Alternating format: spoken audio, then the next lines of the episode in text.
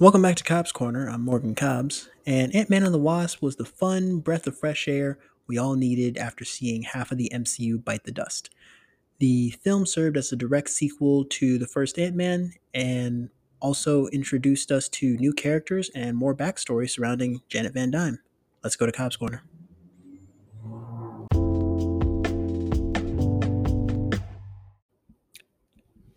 The film starts out with our usual fanfare and a Marvel Studios logo, but this time it has a one and a zero in the word studios, given that Marvel Studios celebrated 10 years in back in 2018.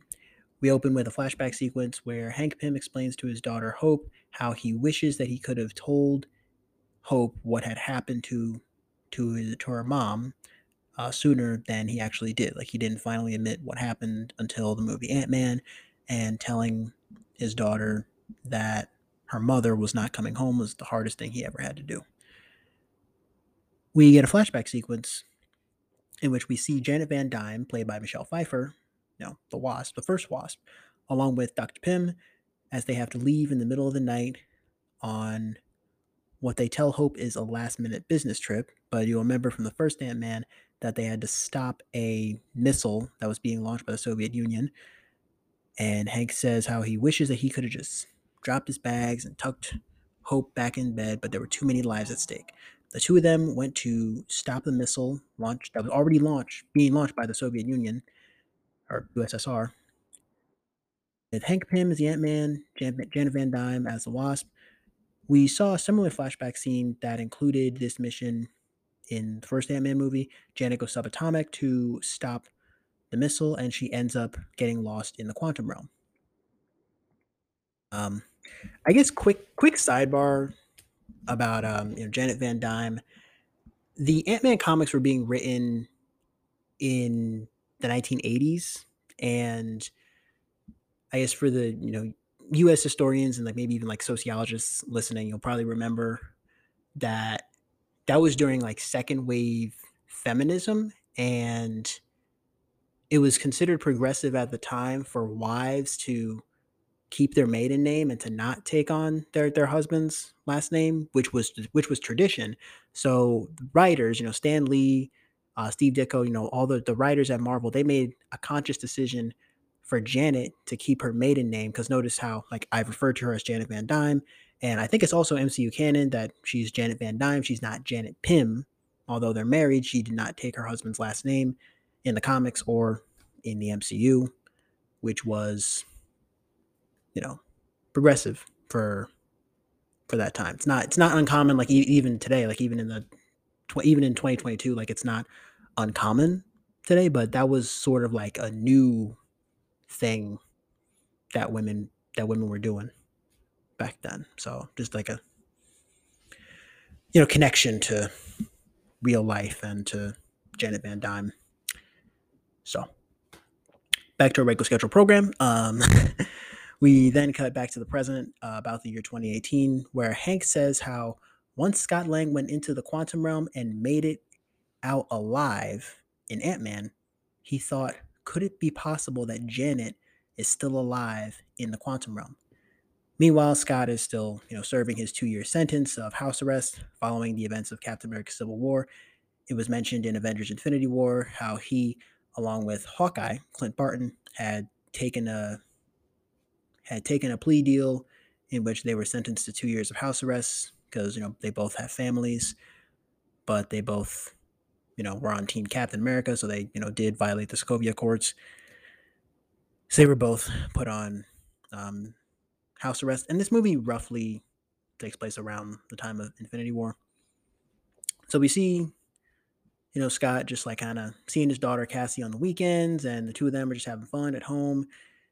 We see that he's kind of playing the drums at, at his house, and you know, in the process of while, while setting up a security consulting firm, uh, XCon Security Consultants, with his with his former heist buddies Luis, Dave, and Kurt. Uh, while playing with his daughter, his ankle monitor accidentally breaches the perimeter of his property, which triggers one of the sensors, and the FBI end up showing up and just doing a full sweep of the house. FBI is doing in search of the house as Cassie's mom and her stepfather come to pick her up. And later that night, as Lang is taking a bath, he has a vision in which he sees Hank's wife, Janet, in the quantum realm. And and then he in the vision he is Hank's wife. He is Janet. She's playing hide and seek with a young Hope. And you know, when he looks in the mirror, Scott sees that he is Janet in this vision. This is sort of a nod to how perhaps Scott might have had some sort of quantum entanglement with Janet while he was in the quantum realm. Like when they were both in the quantum realm at the same time, there was some sort of quantum entanglement. You know, something happened, or she implanted a message in his head, or so Scott finds an old flip phone that he hid in his house. He calls Hank, leaves a message, tells him about what he saw. Later that night, as Scott is eating his cereal, he's stung by an ant and he passes out.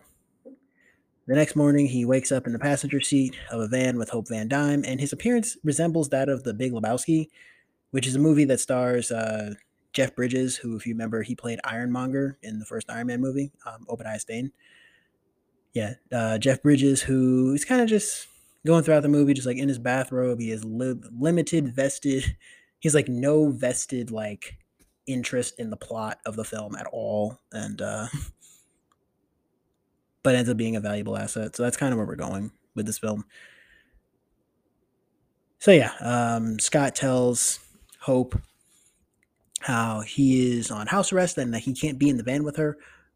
Uh, Hope tells Scott how there, there's an ant back at back at his house wearing his ankle monitor that will be mon- mimicking his daily routine and and she asks him if he thinks it's possible that he saw her mom in his vision.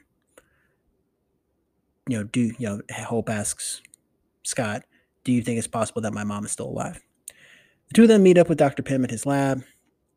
Dr. Pym reveals how he found his old plans for a quantum tunnel and how he plans on going down into the quantum realm to find his wife. They need one last part from a weapons developer named Sonny Birch, played by Walton Goggins, uh, Hope goes to attend a business deal at one of his restaurants to be part of the to get the part that they need, and the deal ends up getting called off. As Sonny leaves the restaurant, Hope suits up as the Wasp, and a fight commences. Scott and Hank are watching from the van outside, and Scott suits up as the Ant Man and joins the fight. For the first time, we see Ant Man and the Wasp team up. Fight is interrupted by a shadowy figure who can walk through walls, and she goes over to the van and steals the shrunk steals Hank Pym's lab, which he has now shrunk down. Uh, Hank, Scott, and Hope regroup and end up going to see Hank's former colleague, Bill Foster, uh, played by Laurence Fishburne. Foster helps them to locate the lab just before FBI agent Jimmy Woo shows up to college campus in search of Lang, who is violating his house arrest. They locate the lab, which is now enlarged in the woods, only to find Bill Foster and Ghost, who is named Ava Starr, at the lab. Ava's father, Elias, was a SHIELD scientist who accidentally killed himself um, and, and his wife as the result of a quantum experiment gone wrong in Argentina. Ava survived and was left with an affliction that causes her to shift through different phases of matter uncontrollably. She was found by Bill Foster as a little girl. He helped her to control her affliction, and she ended up working for S.H.I.E.L.D. She became a weapon for S.H.I.E.L.D., doing stealth missions in exchange for them giving her a containment suit and false promises that they would cure her. When S.H.I.E.L.D. fell, Foster took her in, and they are now in search of a cure for her affliction, and they now demand to use Dr. Pym's quantum tunnel. Hank fakes a heart attack to get out of the zip ties, and they escape Bill Foster and they get the lab back. Back at XCon, Sonny Birch and his goons locate Luis, Dave, and Kurt, and through the use of truth serum, they force them to reveal to Scott, re- reveal where Scott, Hope, and Hank are, and you know all this eventually comes out after one of Luis's Luis's in-depth monologues. If I had my way, every single Marvel film would begin with one of Luis's monologues, one of Luis's like stories. He reveals where the where they are and where the lab is, physically speaking, in the woods. uh, really, really funny scene. While in the lab, Scott reveals to Hank and Hope what exactly he saw during his vision, where he saw Hank's wife, Janet, in the quantum realm, and this leads to Janet taking over Scott's mind and directly helping them locate her in the quantum realm before the quantum field shift. And then they and they only have you know two hour two hour window before the quantum fields shift again, and then they can't locate her for another century. They are able to finalize setting up the quantum tunnel. Uh, just then, Scott gets a call from Luis saying how Sonny knows where the lab is located, and he has to make it back home before Agent Woo can catch him violating his house arrest sentence, which is almost over, by the way. He's got like a day left. Uh, Birch had a contact at the FBI who, who informed them about Lang's violation and Hank and Hope's and gave them the location of Hank and Hope. Scott makes it back home in time, leaving Hank and Hope to be arrested by the FBI as they as they shrink the lab. When they shrink the lab, the lab was surrounded by by federal agents. Scott helps Hank and Hope escape from the FBI with a few disguises and a whole lot of ants. The three of them locate the lab, and Hank goes into the quantum tunnel to get his wife, who he hasn't seen in 30 years, from the quantum realm. Hope and Luis then shrink the lab and try to escape from Sonny and his goons again. We had a really fun car chase scene where Scott stops a moving truck slowly.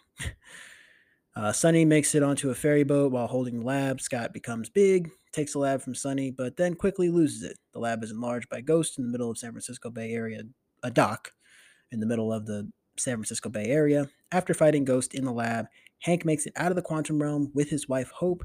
Hope has new abilities now that she has been in the quantum realm for three decades. She's able to give Ghost quantum energy to stabilize her in the short term. Meanwhile, outside the lab, Sonny and his goons are stopped by Luis, Dave, and Kurt. Scott makes it home in time for the FBI to formally end his house arrest sentence. He is now a free man.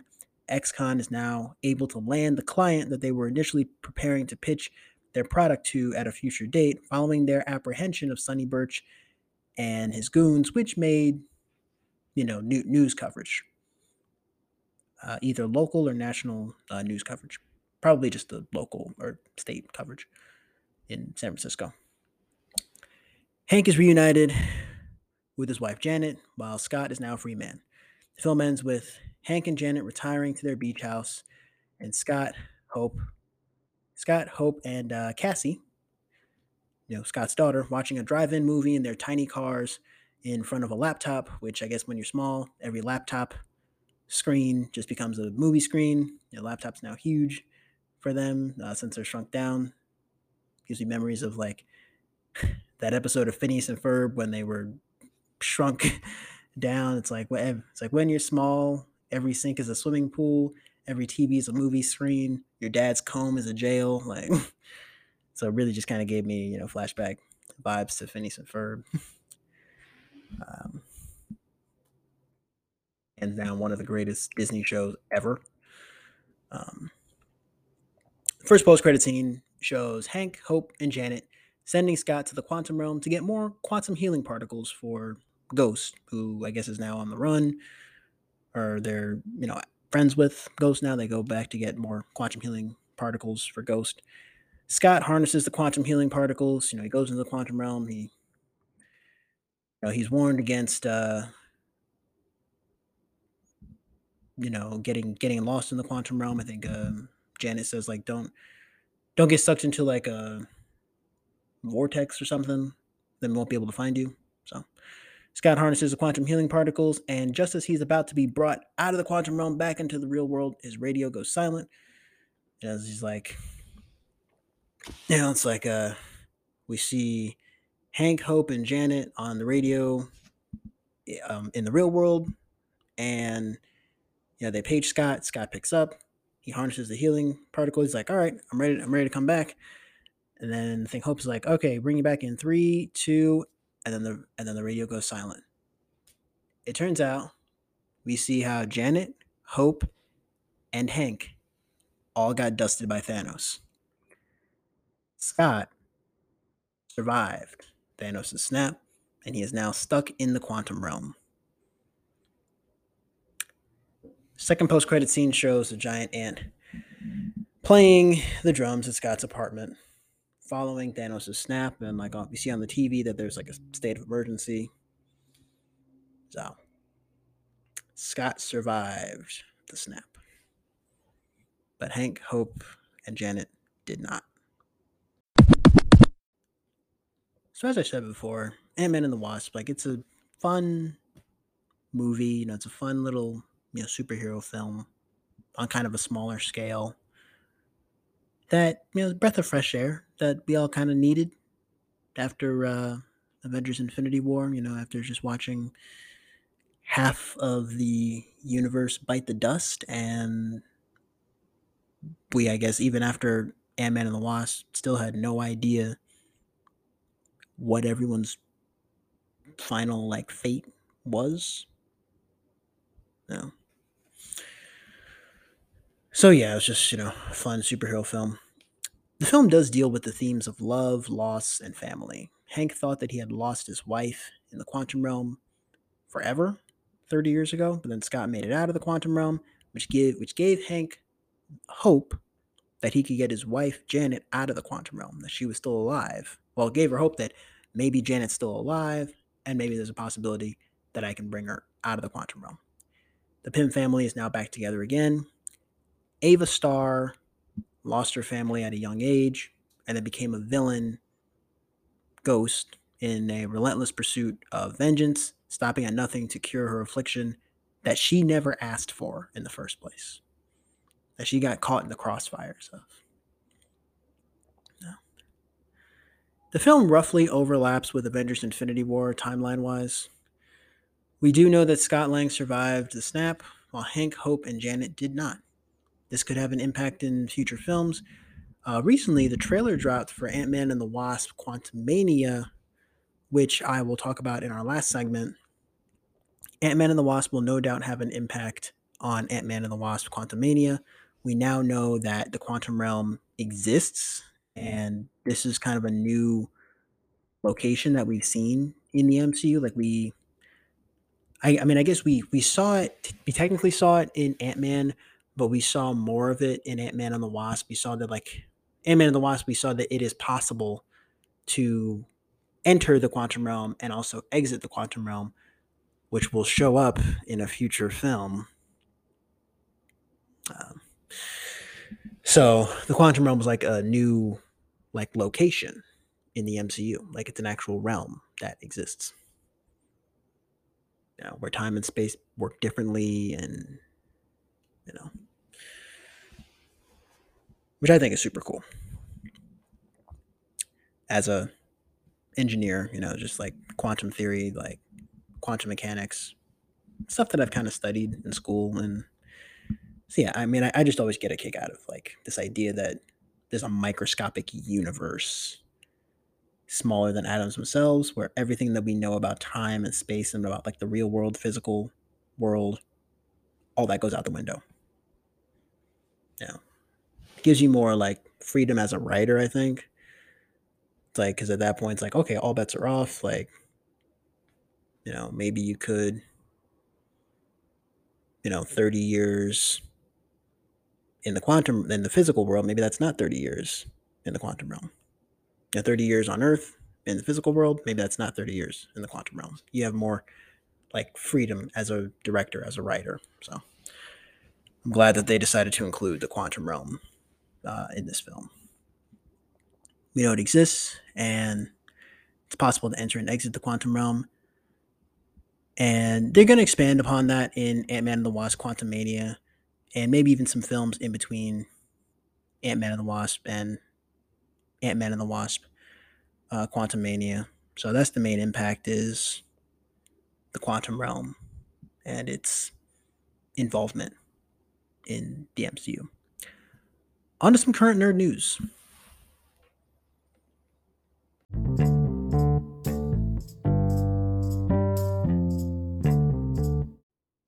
Since we last spoke, a lot of updates have happened in the nerdverse. I guess you know the the universe, the world of like entertainment and you know sci-fi and yeah, a lot has happened in the the nerdverse, as I'm going to call it from here on in. So let's just jump right into it. Starting off with Marvel, um, Harrison Ford has now officially been cast as Thaddeus Ross. He will, he will, be playing Thaddeus Thunderbolt Ross in the upcoming Captain America New World Order movie, which is, I think, slated for a 2024 release.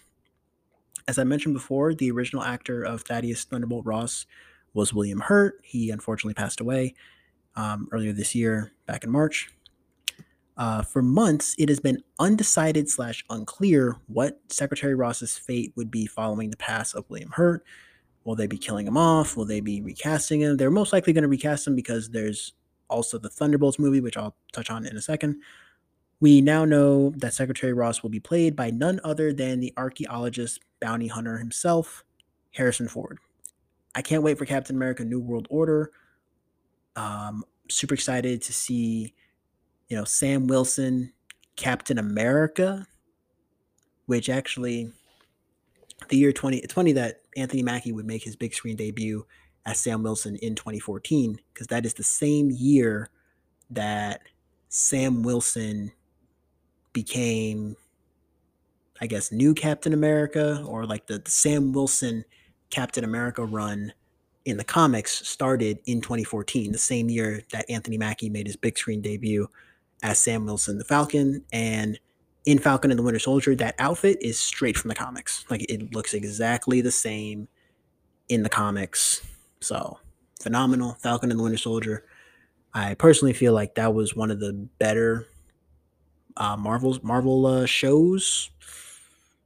Not sure if I'd say it's the best Marvel series to come thus far, but it's definitely one of the better ones. It touched on some actually like real, real deal uh, real deal topics, you know, and that's the thing I like about Marvels. Like Stan Lee, he always said that it would be a reflection of the world we live in. And I like how with Falcon and Winter Soldier, they like directly addressed racism and like bigotry and like hypocrisy and, you know, the ability to fight for a country when country doesn't fight for you. So, you know, I'm, I'm really, really just glad that we're getting an MCU version of Sam Wilson, Captain America, you know, black Captain America. So,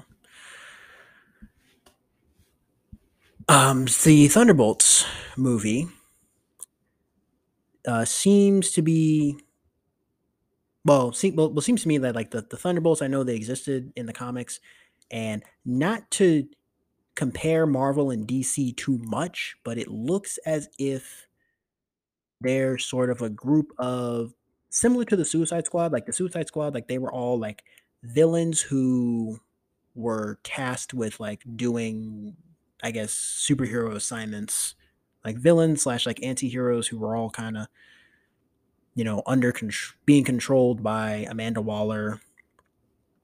She would like send them on missions, and it's like if any of you deviate, we push a button and you're dead. Thunderbolts seems like it's not that extreme, but it's like a group of like sort of heroes that have like some questionable morality that have maybe played that have maybe been on both sides of the spectrum like you know heroes that are you know doing good but they've got questionable morality, questionable motives at times. They're more extreme.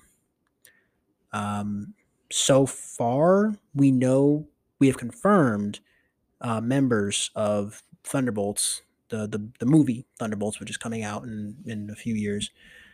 So far, we know we know that Contessa Valentina Allegra de Fontaine will be showing up, like we saw her in Falcon and the Winter Soldier. Um, Val she was in Val- she was in Falcon and the Winter Soldier, and then she also was in the post credit scene of Black Widow. So she'll be coming back, played by Julie Louis Dreyfus. Um, Elaine from Seinfeld, phenomenal show. Yelena Belova will be coming back. We last saw her in the movie Hawkeye. Uh, Bucky Barnes, Winter Soldier. No, we last saw him. Last saw him in Falcon and the Winter Soldier. Ava Starr, Ghost, who we saw in today's movie, Ant Man and the Wasp.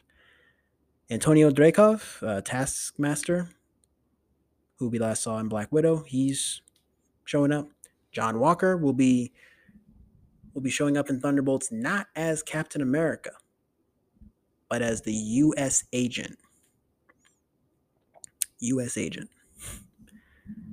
Uh, and Alexei Alexei Shostakov, the the Red Guardian. So they're kind of pulling from multiple Phase Four projects that have happened so far, and it's like a it's gonna be kind of a ragtag group of uh, heroes with an asterisk next to heroes because you know some of these people like Yelena Belova, I mean, I guess you could say she's a good guy, so to speak. I mean, but she was a black widow and she was a mercenary. So it's like in in the past she was on the other side of the spectrum, but have crossed over to the good side. I mean, John Walker, he's literally an anti-hero. I mean, he, you know, killed someone publicly. Yeah. So that's fun. But yeah, Th- Thunderbolts will be fun. Captain America New World Order is going to be amazing. Those are the only confirmed members of Thunderbolts so far, according to Screen Rant. A few unconfirmed members that could still join the roster are Baron Zemo. Please. Guys, Daniel Bruhl as Baron Zemo was just phenomenal in Falcon and the Winter Soldier, man. Zemo, he's one of my favorite villains. Uh, General Thaddeus Thunderbolt Ross as the Red Hulk. Unconfirmed. You know, and the Abomination. So, like I said, really excited for Captain America New World Order and Thunderbolts. They look very promising. She Hulk has now wrapped up, and I liked the show. I know it's a show that has kind of divided a lot of us. Like, there's some of us who didn't like She Hulk, some of us did. It had its ups and downs. Nice departure from the larger MCU, and it gave us a closer look at the legal side of being a superhero. And it did give us this excellent piece of world building that, although She Hulk takes place maybe around the years 2025, so nine years after Captain America Civil War, we know that the Sokovia Accords have been repealed. This is like maybe about two years post blip. The Sokovia Accords are no more. So that's a really interesting piece of uh, information, piece of world building for uh, for the MCU overall.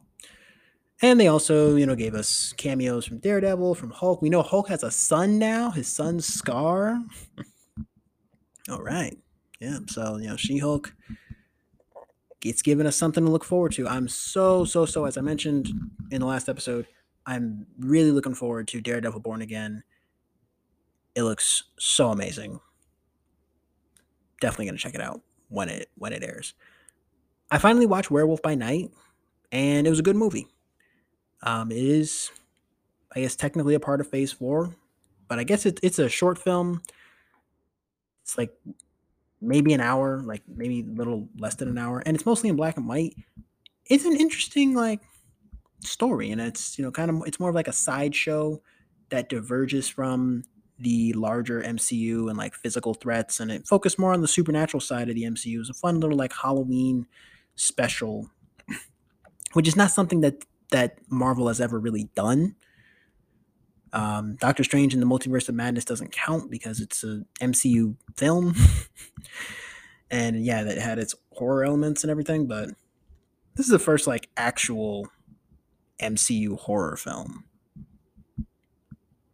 Yeah, it was nice. You know, it was a fun, spooky short film.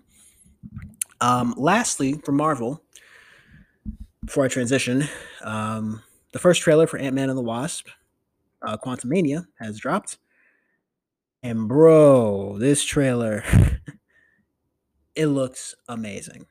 We see Jonathan Majors as Kang the Conqueror. You know, we got that teaser from Loki. We see more of Janet Van Dyne, uh, more of Hope Scott. Uh, Cassie's older now. Um, we also get to see more of the quantum realm. Like, I'm, I'm really interested to see like the different parts of the quantum realm, whatever that.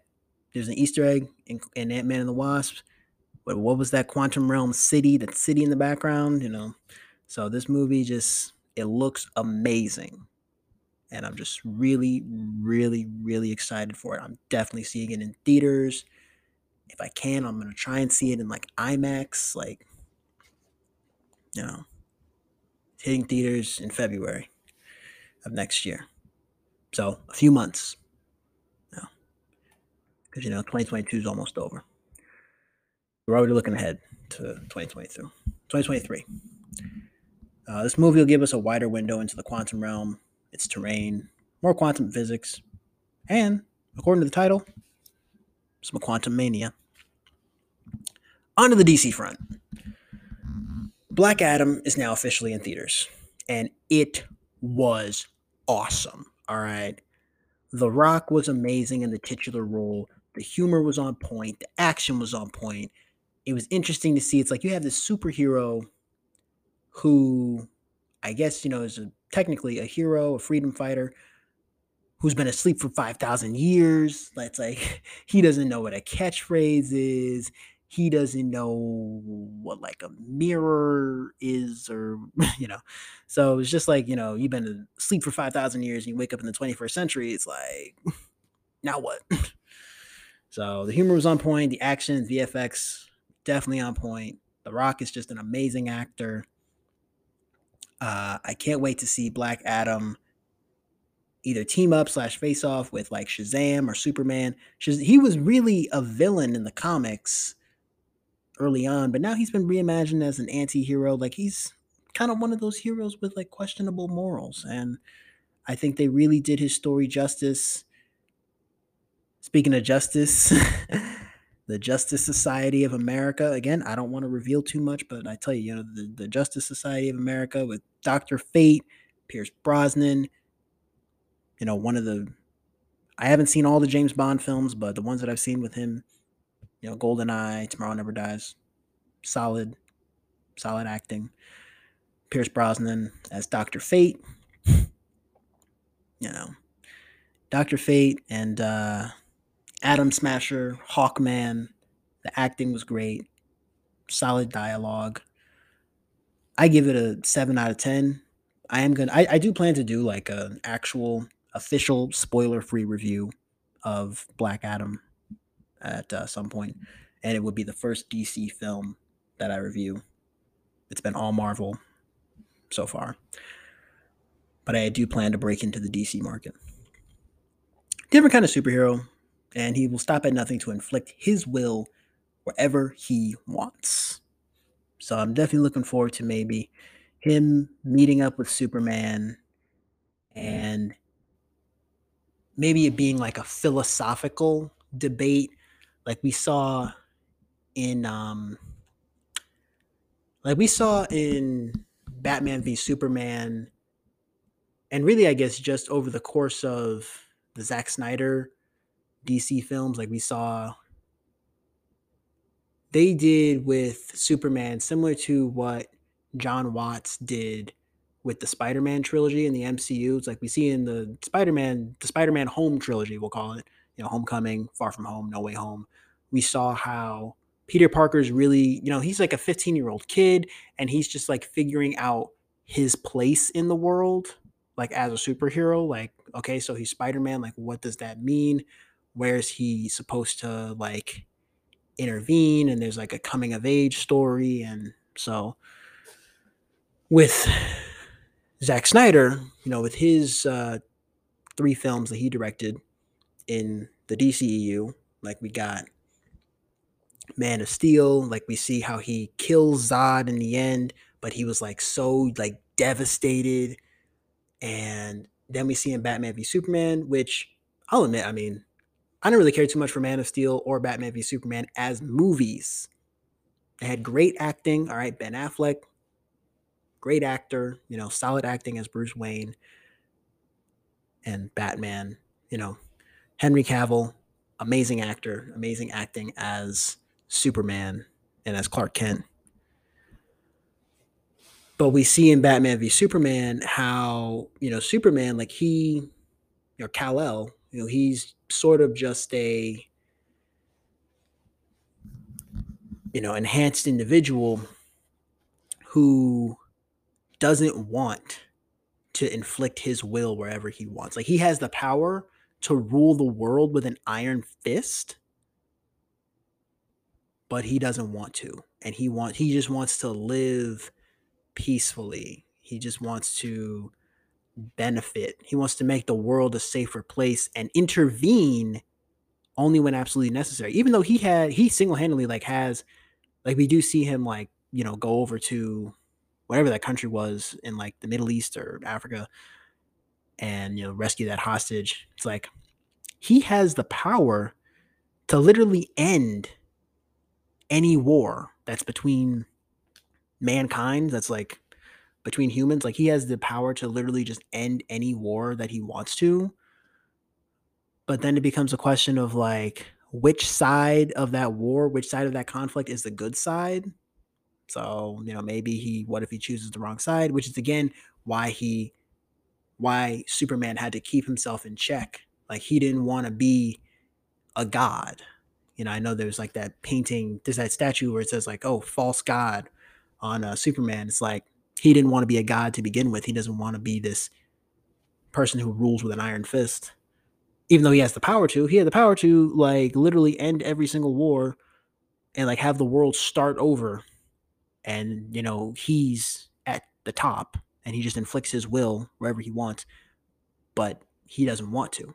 Black Adam, on the other hand, you know, Black Adam, I mean, he was like brute force, cutthroat, you know, firebrand, you know, my way or the highway kind of thing. So I'm interested to see where the DCEU goes from here with Black Adam. Maybe the hierarchy of DC superhero superheroes has changed. Like maybe the hierarchy has changed. Maybe Black Adam is more powerful than Shazam and Superman. So interested to see where they go forward. And I'd love to see Shazam team up slash face off with Superman and have that philosophical debate over you know, just because you can rule the world with an iron fist and inflict your will, does that mean that you should?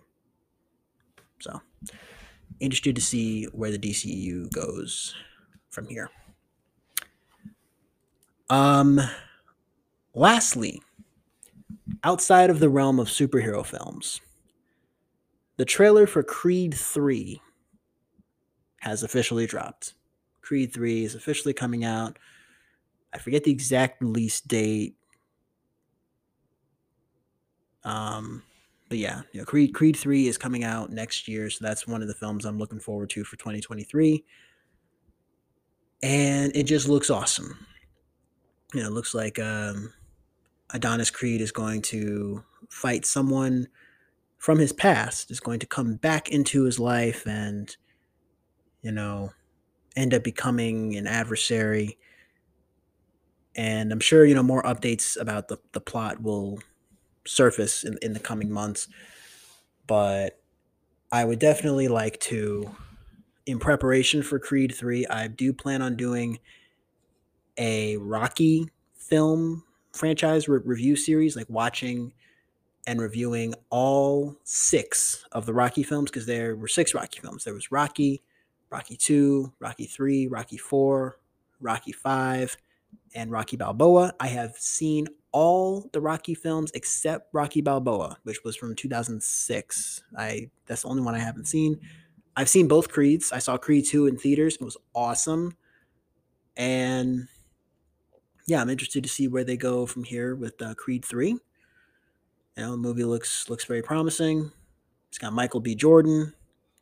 And it's actually Michael B. Jordan's well, I know he's he's directing the film, I'm not sure if it's his directorial debut or not, but he is both directing the film and starring in the titular role. Like he's starring as the main character, still, you know, still starring as Creed, but he's directing the film.